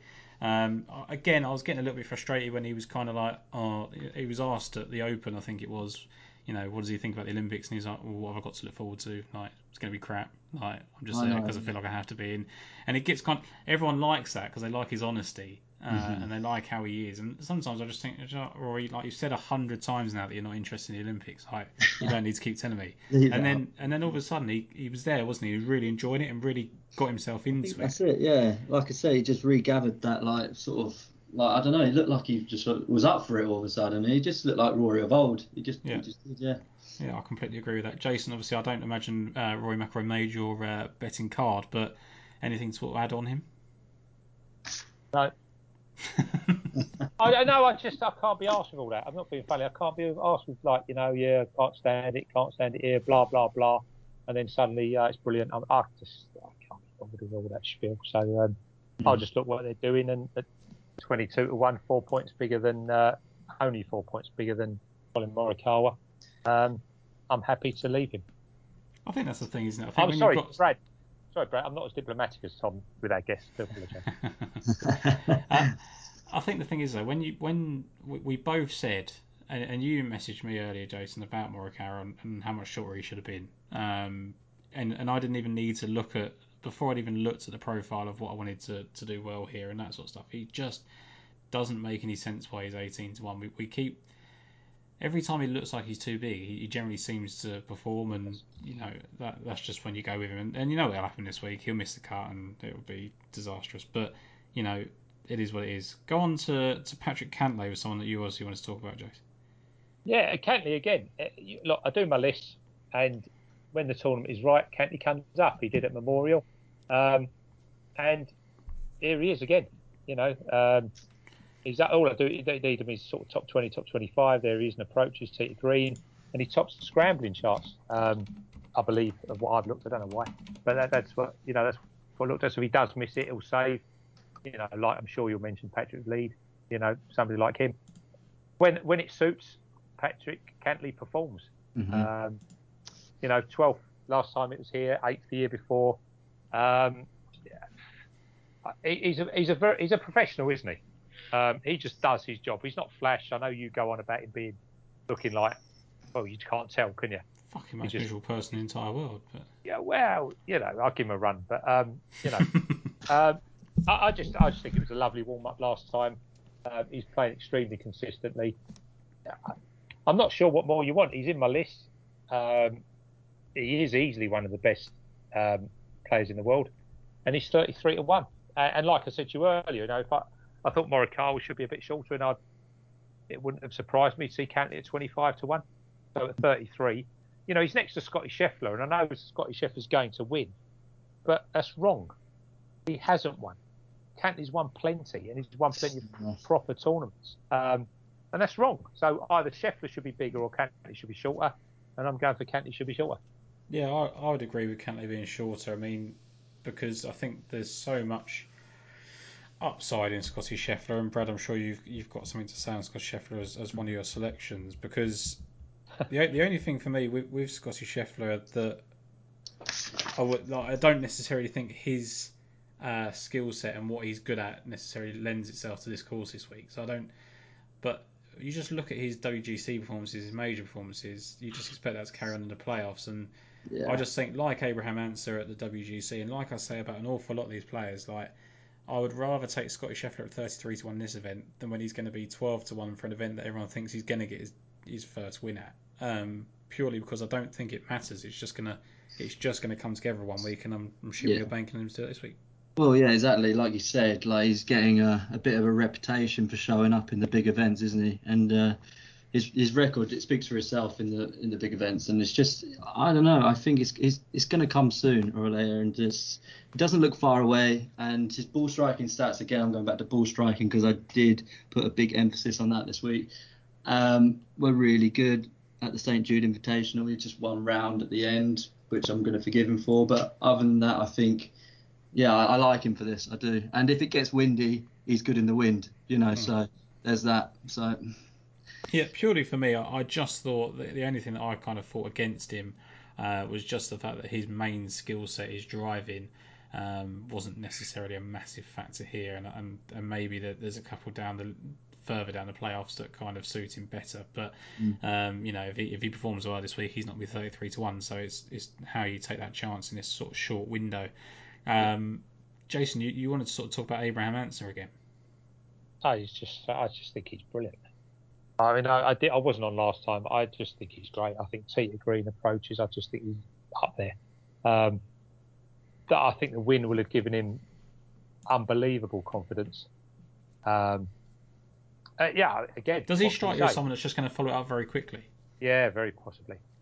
I think he's. uh, Yeah, I, do think he's. Uh, yeah, I, I could see him winning two, three a year quite easily. I, I think he's that good. I think we've been waiting a long time for him to do it, um, to do it properly, and he's done it. Um, look, there, there is that theory: don't back him the next time, isn't there? But um, he's had a week off. He's done it before, hasn't he? You know, even you look this year, he's gone uh, Valspar, Wells Fargo, and PGA. He's got fifth, second, eighth. He's gone on runs before. He used to be the best par three player on the tour. Um, you know, he can hit an iron that well. I, I'm not sure that his price under 30 is um, is where I'd want to be, but that 35 does stick out, and only you get five places. I think he's good enough. Yeah, I think again, you know, you look at those that are around him. Um, I think he's got the potential to be better than. It's good, you know, better than someone like Viktor Hovland, even even what Hovland's done. Um, no, he's there. He's in my list, so you know um, he has to appear. Hovland doesn't appear. Ancer does appear in all three, and therefore Ancer gets a vote. It's worked this year, so it'll work again. The thing is, he's he's the eleventh best player in the world apparently. You know, in terms of the world rankings. I, you know, I wouldn't certainly wouldn't have Abraham Ancer as the eleventh best player in the world, but that is what he is at the moment. The only evidence you've got of him at this golf course is a second place finish, and it's not like he just shot a 62 in the final rounds and finished second. He was he was inside the top three for the the, uh, the last three rounds and 18th after round one. So very very steady. Looks like a good track for him.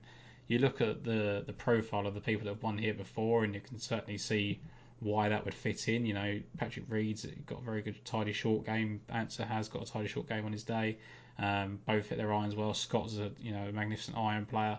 So it, to me, it does make perfect sense. I can't now make the joke that Carlos Ortiz is the best Mexican golfer around because uh, that that has kind of gone down the wayside now. Um, but talking about iron players, Brad. Dan Berger was uh, the best with his irons at the St Jude, and uh, you're getting another chance to go out again this week. Oh, definitely, yeah. I mean, he just seems to be trending in the right direction and uh, obviously demonstrating great ball striking stats. And uh, yeah, he he done well in the President's Cup here, like back in 2017. Like, I think he won a fair amount of points.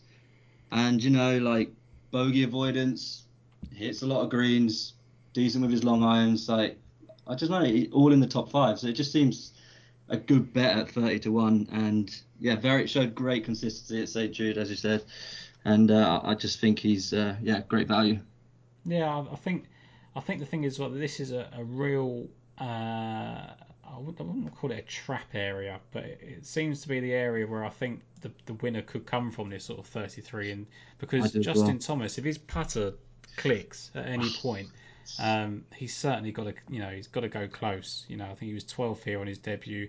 You mentioned the President's Cup there. He had three and a half points that week. Um, it's just Jason. We've said for a little while now that he, he still doesn't seem completely right on the golf course for whatever reason. Um, I just think he's got a lot of self expectation, puts a lot of weight on his own shoulders, um, and maybe combust under that at times. You know, we, have seen what he can do when he won the Players Championship. We've seen what he's done when he's won majors and bigger tournaments in the past as well. So the event won't, the the the occasion won't get to him. It's just more about whether he can find that putting stroke on on Sunday. Yeah, absolutely. I mean, I agree with Brad to be honest on Berger. I'd, I'd rather have Berger. I think he looks happier with his game at the moment. Um, so at comparative prices, I'd rather be with him. Yeah, I can completely understand that. It just, it just you don't see Justin Thomas at 25 and 28 to one, do you? Like this is Daniel Berger's price and has been Daniel Berger's price for yeah. basically the whole year. So it's not like you've got a clamour to it. I just think if you know, I think Daniel Berger, if he finishes 10th this week, could be 33 to 1 again. Like, it's not. Yeah.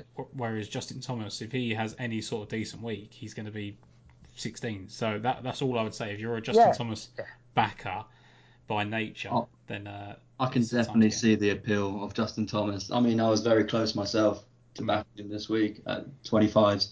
it just seems massive, doesn't it? I remember when he was 20 to one earlier in the year and when he won, and it was just it just you look at him and you just think he's he's never a play, well, you should never be a player in the 20s, should you? But I mean, it, it, he does warrant it with his flat stick at the moment. It's it's horrific to watch. So uh, I mean, that's why I've avoided him this week purely because of that. Because his irons do, does seem to be trending in the right direction. So yeah, it's just a flat stick really.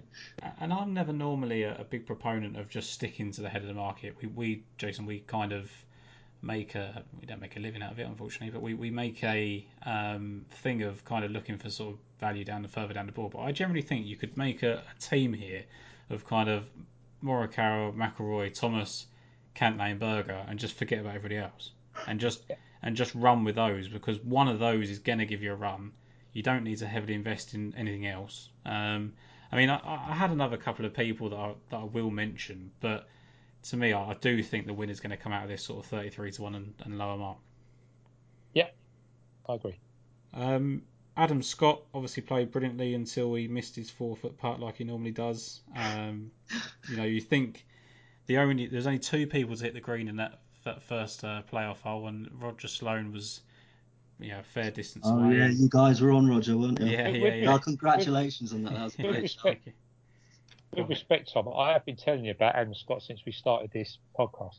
I know, I know, and and I'm a, an Adam Scott apologist in the sense that I just think he's he's very very good, and I always think that you can kind of figure that sort of one mm-hmm. weakness out. Um, you know, we've seen Webb Simpson go from the worst putter on tour to the best almost uh, in a year. Um, you know, Paul has already told us the story of how that happened, but I, I just find it so infuriating for someone else on their behalf how someone can be as good as what Adam Scott is at golf at everything other than his putting, and how he can just he just can't find it. It just it just baffles me to. I don't know. There's just not the fire to figure it out. Like, okay, well, I'll just one week it they'll drop in and, and I'll win. I, I just I can't believe he sits there and goes, meh, all right then. Like it must haunt him, uh, surely. Um, but aside from the obvious obvious uh, negatives on him, um, he was third last week with his ball strike, and he'd actually uh, in his strokes gain approach, he was decent enough the week before the WGC in that area as well. Um, and he's been first and fifth his last two starts on this golf course. So there's certainly enough pill, I think, at the sort of 45, 50 to 1 range. Um, Sam Burns is playing good golf again, could be interesting. And mm. Jason, before we come on to Brad's next selection, there's uh, Corey Conners sitting there at 66 to 1 as well. Yeah, I've gone off him. I mean, he, he did fit the approaches, to city green driving accuracy that I want, but um, I think he's going to get done when it gets to nitty gritty. So I've actually left him off now, Tom. He was there, but he's gone there. And, and he does. He does have that though, doesn't he? He does. He is a very. I know he has, you know, got over the line and stuff, but he does look like a kind of guy that does. He still will go backwards. Like in, like we've seen people like Jason Kokrak take a massive step forward in the mm-hmm. last, um, you know, year or so, and I just don't know if Conners has done that yet, um, which is not. It's not a massive knock. Like he's still, although he's not massively young, he's still relatively, I'd say, inexperienced in the sense that he's not been out there for the longest time, and when you've got a game like he's got, it will happen. I mean, it's happened. It's just happened for Abraham Ancer. So it will happen at the very top level at some point. We've seen him contend in, in big events, so um, I wouldn't be completely put off by him, but but yeah, it wouldn't actually be for me. But uh, Brad Joaquin Niemann, I noticed you put up on, on Twitter yeah. earlier. Um, I find him a very very difficult player to get right. Mm, yeah, I just think he's going a bit under the radar this week. I think obviously he's uh, he's creeping into a bit of form. Like St Jude, carded rounds of 70, 68, 68, 67, and along with another top 10 finish at the Olympics, just like I feel like he's uh, he's coming into a bit of form, and uh, it's worth noting that he did finish like uh, tied 30 here in 2019, uh, and he finished with a 66 like as his final round. So it demonstrates what he is capable of doing here. Um, and yeah, I just think at 66, um, it was either him or the the bent grass beast that is Kokrak, and I I opted to go with uh, Joaquin in the end. Yeah. Yeah, I think with with Kokrak, I I wanted to kind of be on the side of him because I think, like I just said there, he's he's made massive leaps forward. Um, he's ninth and twelfth at this golf course. It, by all accounts, should suit him really really well. Um, you know, again, I'd said that it doesn't necessarily lend itself to big hitting, but I think his iron game is so complete. But the last two starts, you know, his irons have not been yeah, exactly. what they normally are, and I think I think you do have to kind of take stock of that. Like, it, yeah.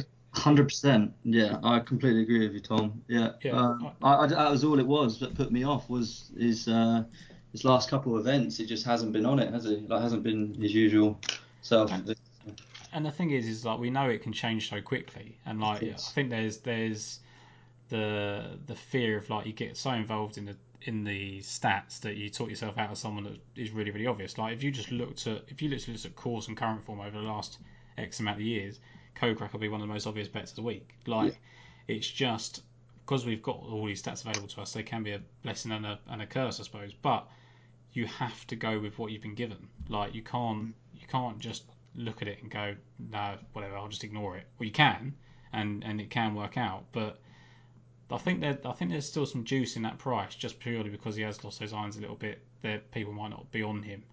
Um, Ian Poulter was really interesting for me um, because he's played the golf course very well, like I mentioned earlier. Um, he's got two top ten finishes here. He loves these sort of. He gets right up for this sort of thing. I know yeah. there's I'm not a massive believer in motivation. I said this last week going into the playoffs, but there has to be something. It does mean a lot for people. Um, his ball striking has generally been pretty good, um, you know, as it can be for, for Ian Poulter. And 10th at the FedEx St Jude, uh, 26th at the Open was average, but 4th at the Scottish Open, 3rd at the Charles Schwab. Um, you know, he's very, very steadily been in some really good form. Hasn't missed awesome a cut. form. Yeah, yeah. awesome form. Yeah. Not missed a cut since the Wells Fargo back in May. Um, it's very course dependent for Ian Poulter. Like that, that's the thing with him is that you won't see him finishing top ten every week because he just doesn't have the skill set to do that on the PGA Tour. Mm. I don't think. I think if he was to go over to the European Tour, he'd be there all the time. So yeah. Uh, sometimes I think that the court, the fact that he sort of finishes 20th and 30th and, and that kind of thing just helps his price. Like you know, 90 to one is a standout price with only five places, which isn't great. Um, but the 66 to 1 with, with eight places was, or 70 to 1 with eight places as well was quite appealing to me. So mm.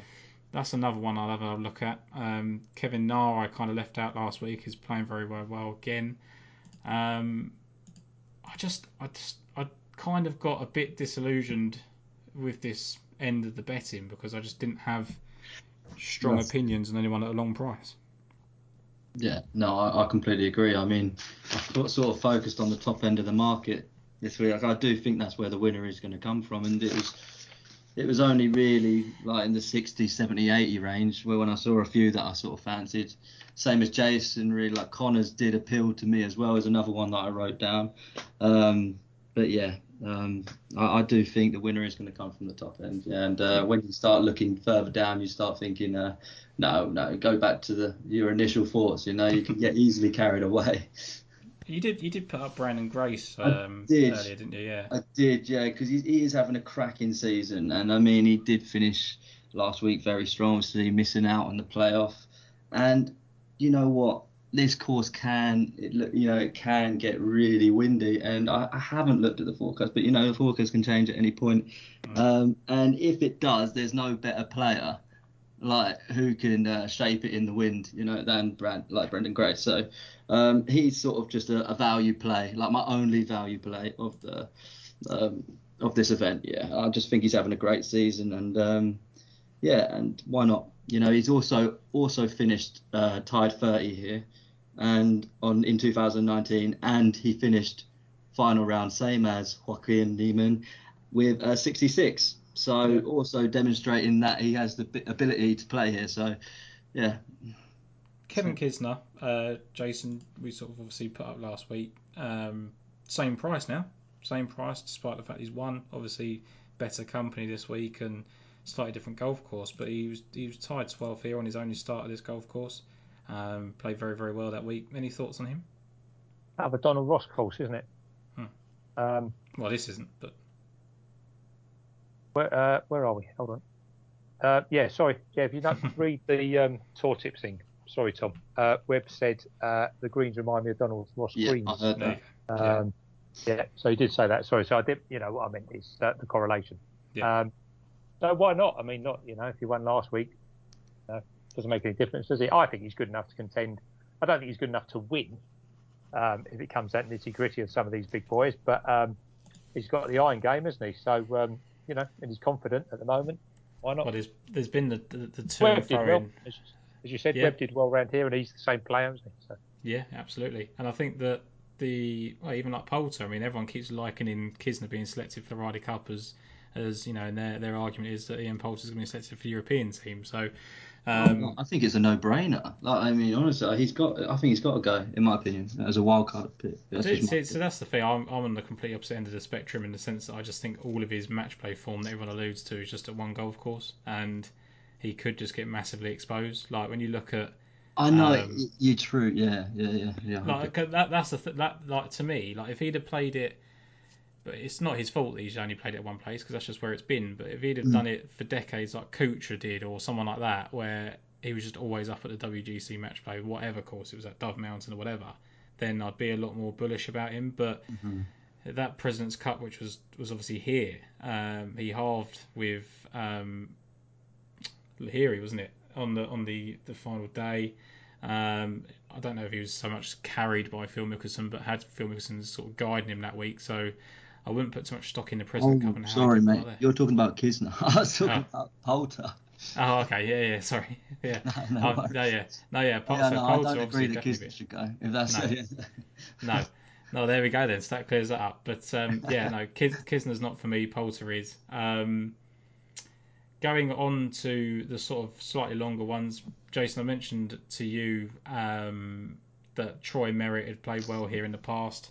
Um, he's probably slightly going off the boil now, just at the wrong time. But he's uh, he's up there at 250 and 275 to one, so um, he's kind of worth having a look at. But other than that, like we said, I, I don't have any that I'm really keen on outside of the, the kind of 33s, and, and that's one. Anything from you, Jason? Uh, only because he appears in all three lists. He's got absolutely no chance of winning it, but there might be a bet for him, and you might as well do that Skyler and just back him every week until he wins. Um, is Doug Ghim. Can't win it. Absolutely can't win it. Totally out of form. Can't hit the ball longer than about 20 yards, which is bizarre because he obviously got that um, trophy for the most eagles, I think, as, as uh, on the Masters way back. Um, but he appears as top 25 in approaches tee to green and in scrambling. So sometimes we just have to take emotion out and maybe do what Brad does and look for a top 30, top 40. Can't see it, but the figures say yes. So there we are. I'll mention him. Yeah. Any others, Brad, for you before we sort of wrap up and go on to the, the no, final major? That's it, mate. No, that's it. So we'll go on to the obviously the women's open this week. Jason, we've been talking about the the ladies golf um, sort of all year on and off, and you know, uh, to me, it's Carnoustie this uh, this week. They've just played the Scottish Open last week. Should give you kind of some insight onto that. Um, whereas it's been the same names every time uh, that we've spoken about it, and Nelly Korda is the favourite again, and Lydia Curry is up there. I think this is a slightly different uh, betting prospect than, than it was the last couple of weeks we've spoken about. Yeah, absolutely. I mean, um, obviously Popov came from nowhere last year uh, to win. Um, yeah, I, agree. It's Carnoustie. Um, I'm not sure what the, the weather forecast is, but you know, any wind creates obviously its own problems. Um, I think experience is going to count, but like we say, you know, last year's winner didn't have too much of that, so it it, it is what it is. It is an open, isn't it? Mhm. Um, you know, I think the conditions are going to be a lot worse than we had when sort of Morikawa just had to dally down with no wind in his open. Um, so yeah, we'll see. But I think experience will count. Um, I've concentrated on the scrambling lists on both tours. Um, obviously, the LPGA being uh, slightly stronger. Um, and obviously, if we look back, I mean, it's a long time since since they held the Women's Open. But uh, if we look back when Jan, Yani Tseng, anyone remember Yani Tseng, or are you too young? Um, we're, we're, well, I'm yes, too young. for a while. she was she was absolutely outstanding. Yeah. Um, but just really interesting um, that sort of, you know, as we know, South Koreans um, really do dominate. Um, you know the tours, and and I think there are bets here. I don't think you can look down outside the top lot particularly. Um, I've got one that is outside 75 to one. I don't know whether you whether we want to start or not, Tom. So uh, Well, you, if you go with your shortest price selection, and then uh, we'll hand it over to Brad, see any selections he's got, and then I'll, I'll add mine into the mix. Yeah, two two short ones. Uh, Ariya Jutanugarn, um, fourth last week in Scotland, um, host of uh, major form. Obviously, won the US Open or whatever. She, you know, she's an absolutely awesome player. Um, has already won on the LPGA twice this year. Uh, sorry, once in once on the uh, KLPGA. I think it was a co-sanctioned. Won on the LPGA, fourth back last time. Um, won't won't shirk under pressure. I think she probably should have won Scotland over the weekend, but hey, oh, you know, Scotland in it, and anything can happen. Uh, brilliant record here. Um, long enough off the tee. She's accurate. You know, I, I can see why she's 22. I'm not saying necessarily she's a selection, but I can see why she's 22, 25 to 1. And uh, Su, uh, So Yeon Ryu as well, who's won the Korean Open, uh, second the Victoria Open, so doesn't mind wind. She won the Japanese Women's Open. Um, when she won the Kia in 2020, her last win, she beat, I think, one of your players that you always say, Hyo Joo Kim. Um, and obviously, Kim has also uh, got plenty of form here um, in this sort of event. In the Open, she's got uh, fifth, third, and third, and an eighth, and another two top 20s. Um, again, she's another one really experienced, won't shirk it. So they're the two shortish ones. Uh, um, yeah, move on. Brad, any any for you in the in the Women's Open this Um, week? I've got to admit, I haven't laid any bets down yet, um, but I've generated a, a short list of who I who I like, and um, I think I'm gonna go on uh, Yuka Sasso. That's Um, Yeah, and I, I love this girl, and after obviously the big win, um, but yeah, she's she's just a very good player, like very tidy. Obviously showing what she's all about now, coming from the JLPGA, and uh, she's she's just very tidy. Like I said, she can just uh, clean up around the greens well, and I just feel like I wasn't sure last week how she would uh, how she would fare on uh, a Scottish links, but she showed enough for me, and I think um, this week she's she's gonna she's ready to fire. You know, like, I reckon she's uh, she'll be adapted and uh, she'll she'll go well. Yeah. Yeah, and I think to me, like Atthaya Thitikul is a, is a really obvious Oh uh, selection. Like, like the- it's just right in front of you, isn't it? Like the way she plays. Um, you know, I spoke about her before in the last major about how she just won at such a young age, youngest ever professional golf winner. Um, her form is first, fourth, second, fourth, fifth, fourth, second, including the second last week at the Scottish Open. So, um, really, really hard to oppose her. But 18 to one uh, about someone that's still, well, it feels like she's sort of found her trade now, but um, you know, still trying to learn. and Such a fantastic temperament, hasn't she? Yeah, So- like- and she just seems like she can turn up on any track and just contend, and she's just always got a smile on her face. She's great to watch. Yeah, I, I'm really big fan of her, but unfortunately, I've missed the boat with her a lot of the times and haven't been on because she's just yeah too short for me. But really, I'm I'm wrong because like every time she contends, so it's like I should just jump on her really. But I do enjoy watching her. It, it feels like that, and it feels like, again, a bit like what we spoke about in, in the European Tour event. Um, you know, you can just be put off by price for just little reason, really. Like, there, there's no reason to think that she's too short. Like, just the way she plays. I mean, you'd like to her to have gone over to the LPGA and won an event. I suppose would be the one thing against her, maybe, but she's 18 years of age, so Yeah, it's She's it's got time on her yeah, side. there's nothing, you know. the fact that she's even contended a major championship, she did at the Evian Championship, finished fifth. Like she's had that kind of um, you know introduction to it. The one for me that, that really stuck out was Amy Yang. Like she's Oh, been playing. I some agree with you there, mate. Yeah, I'll give you that. really, really good golf. Um, you know, four straight top tens, uh, including two of the last majors, and then 22nd last week at the Scottish Open. Um, slow start last week, but had a really good weekend.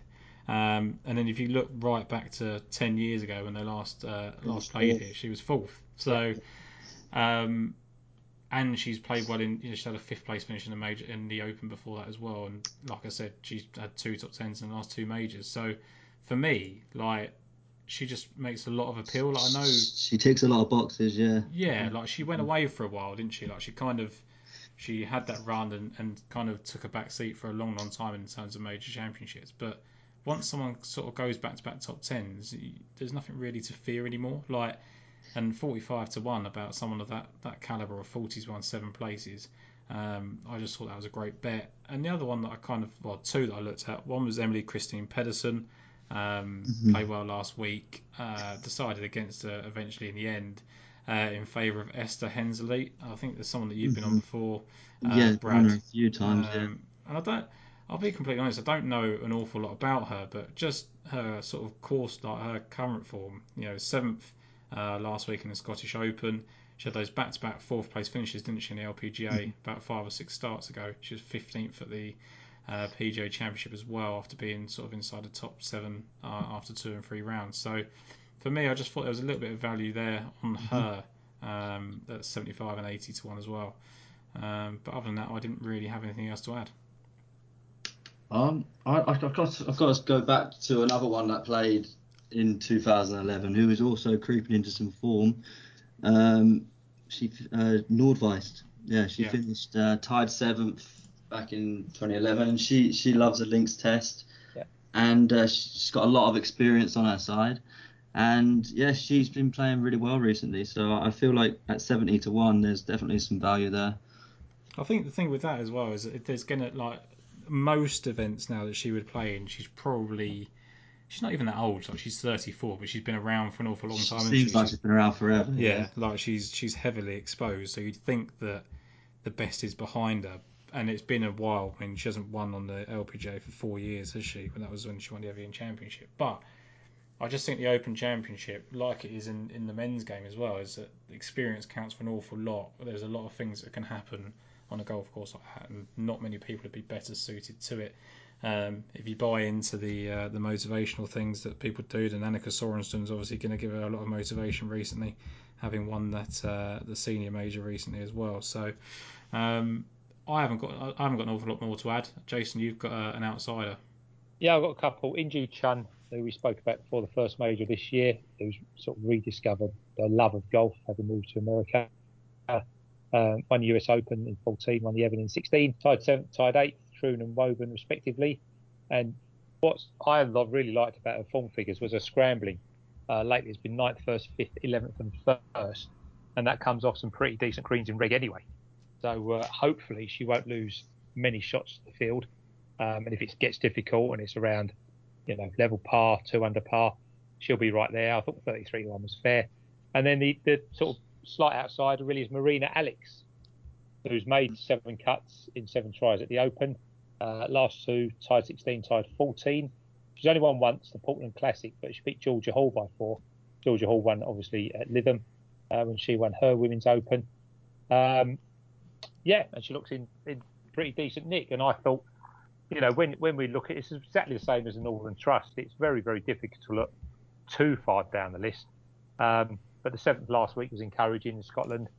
Um, she's got a 14th, uh, as I said already, um, in Scotland. Um, yeah, 75 to 1 was fair. That's what I, I thought, to be honest. The way I agree with you, Sasso, as well at 33, but uh, how many can you have? Yeah, I think that the other names sort of caught my eye a little bit. It was Yealimi Noh, um, playing Yeah. some really, really good golf, but I didn't think she was missed, uh, Brad, in terms of prizes.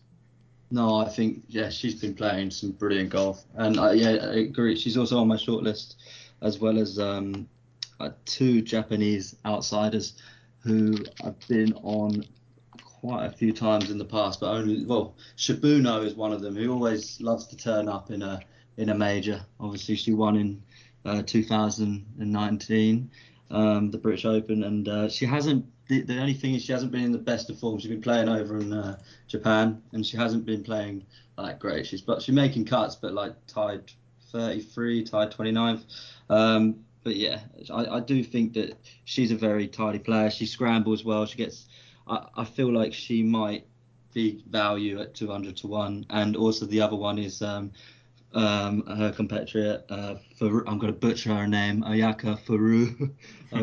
uh, that's definitely not how you say it because I've heard them say it on the um, TV a few times. Um, but let's go with it. But yeah, she's 130 to one, and uh, she's having a great season. Obviously, she did really well in the last major. Um, and she's just been playing very well in the JLPGA. So I think she's also them two Japanese girls coming over to play. I think they could be good value. Yeah. I think I think the thing is with the the, the interesting dynamic that I kind of I mean I kind of knew it beforehand, but more just when we've been focusing on this year is just how young um, major winners are in in women's golf. You know, it doesn't take long for them to get on the scene. So I quite like the fact that you kind of see these short, shorter price younger players, and then all of a sudden a, a big experienced head can come in and, and take over. And you know, you, you see like you talk about Nordqvist there. Um, Caroline Masson has, has been playing well. Catriona Matthew will play well. Even uh, Stacey. Lewis as well Yeah. is another one that isn't getting spoken about. But I mean, she's just fantastic Yeah. around links courses, and uh, but she hasn't obviously been playing that much regularly, and uh, and also not in the best of form. But she certainly wouldn't surprise me to see her up there like at all. No, I think it'd be interesting as well. Like Charlie Hull, I think this is the first time since we've been doing these I've actually felt compelled to give her a second look. Like, in you know, I think that she's always obviously a very very popular selection because everyone wants uh, an English woman to go well. Um, but she she obviously led after 54 holes last week and, and sort of drifted back on the final day. But that was her second fifth place finish in a row. Um, she was third back, uh, you know, three or four starts ago before that as well. So it it's been very much like European based and, and not a lot of sort of LPGA success recently, which is slightly off putting. But yeah, I think for me, like we've put a few names out there that are you know very decent value. I'm pretty happy with Amy Yang as a, as Mm. a sort of 45 50s one shot, Yeah. um, and that would be my sort of favourite bet there. Um, but I think unless anyone else got anything to add, that'll kind of summarise our three tournaments for the week. Yeah, no, I'm happy with that. So what I'll do is I'll go through my selections so that I can give Jason the time to uh, turn his pieces of paper again. Um, I know he likes to uh, to do that, and uh, I've got to do the same as well now, but I can do it and talk at the same time. But Jack Kruyswijk um, for me um, at the Czech Challenge, you know, uh, Czech Masters. Sorry, he was 28 to one. Um, obviously, slight concern on the price, but I'm going to go with it. Sihwan Kim at 50 to one. Uh, Garrick Porteous at 66 to 1, and I will give Daniel Young a look. Um, you know, was, as I said, he was 750 to 1 on Bet365, but he's generally 400 to 1, um, whatever you can get on Betfair. Um, over at the Northern Trust, I just don't understand Morikawa's price. I'm pretty happy to take that. Um, I will sort of to and fro about Justin Thomas for, for most of the week. Patrick Cantlay, I can certainly see the appeal there, and Daniel Berger. Um, but Poulter for me was kind of the outsider that I that was kind of interested in. I think it's a good time for him to uh, to step it up in time for the Ryder Cup. Um, and and Troy Merritt is a massive outsider that's had some decent success on the course. And then, as we've just mentioned there on the uh, the Women's Open, um, I'm going to go for Amy Yang and Esther Henseleit. So, Jason, your selections now, please. Yeah, Kruyswijk's obviously got no chance because everybody fancies him. Um, uh, uh, Darren Fisher fits everything um, that you need. For, I don't like him, but figures say yep, so yep. Uh, Sean Crocker that nobody likes again fits everything I want. Um, uh, uh, Louis De Jager. Uh, yeah, I like ones that nobody likes. Uh, he's at 80. I think. I think. I don't see why he's double the price of some of them that can't win as well. And and I agree with Brad on Lars Van Meijel. Um, Waiting for that all uh, day. whatever. 200, 250, whatever he is, top 20, whatever you want to do. Uh, Northern Trust, um, Collin Morikawa, if you want one, don't see don't see him being out of the frame. Patrick Cant is too big as well. Um, and I'm going to go uh, Doug Ghim as a rag. Um, and over on the Women's Open, um, I, I, like Brad, I'm really, really knocked it down. Definites would be In Gee Chun, Marina Alex, and uh, Yuka Saso possibly. Um, but yeah, as I say, there's another couple that we've mentioned that, that also appeal, but they'd be the main ones. Yeah, happy with those. And Brad, your uh, selections for the week? Yep, for the Czech Masters, I've got um, the same as you both. Uh, Jack Kruyswijk at 28s, uh, Jazz at 30s, and Van Tonder at 35s. Obviously, all them three have gone well at the Kenya Savannah, so I'm hopefully hoping that there's going to be some correlation there. And uh, I've got Välimäki, who could be a trap at 45s, um, and then Rhys Enoch at 125s, and Van Meijel at 200s. And over to the Northern Trust, I've got uh, Rory McIlroy at 22s, playing a lot better. I just think that this is going to be a great event for him. It could set up nicely for him. And uh, Scheffler at 30s, Berger at 30s, Niemann at 66s, and my value each way bet is Grace at 100s. And then over to the women's British Open. I haven't laid anything down yet, and I've got a massive shortlist, but I do like Yuka Saso at 28s. Um, potentially Maguire at 40, so I didn't mention before, but I think now she's drifted to 40s, I could go back there as someone that I bet a lot on, and she's played a fair share of links golf growing up, finished strong last week. Um, Nordqvist at 70s, and the two Japanese players coming over, uh, Ayaka Furue and Shibuno at 130s and 200s. Yeah, I'm glad you mentioned Leona Maguire there because that is someone Yeah. that's come up a few times, isn't it, Jason? That Yeah, we've spoken about. Yeah, we like that, we like. Maguire. Yeah, and, and I I did kind of expect one of you to put them up, so uh, I'm glad you went there, Brad. Um, I think I gave her a second up, but just it felt like there was a couple of late rounds that kind of boosted her sort of recent results, but uh, I could be wrong on that. One more Chase. thing. One more thing. Just quick, an eye on Ricardo Gouveia, who's going for his own personal hat trick this week, uh, on a repeat of last week's course as well. Um, gagged up there really on a really really difficult course. I hope he does it because he's one of my old favourites. There we go, Ricardo Gouveia. Are you going to be betting him? At, was it 18 to one? Is he favourite? Uh, 18 to no, one. because you'll be able to get 80 to one next year on the European tour. there you go. So play the long game. But guys, thank you very much for tuning in as ever. Um, Brad, thank you very much for joining us. We look forward to doing this again soon in the future. Yeah, thanks for Um, having me. yeah, I hope you had a good time. And uh, as ever, guys, if you can uh, rate, review, and subscribe and all those good stuff, um, you know, you never know where that leads to. So uh, thank you all for your support and uh, catch you all next week.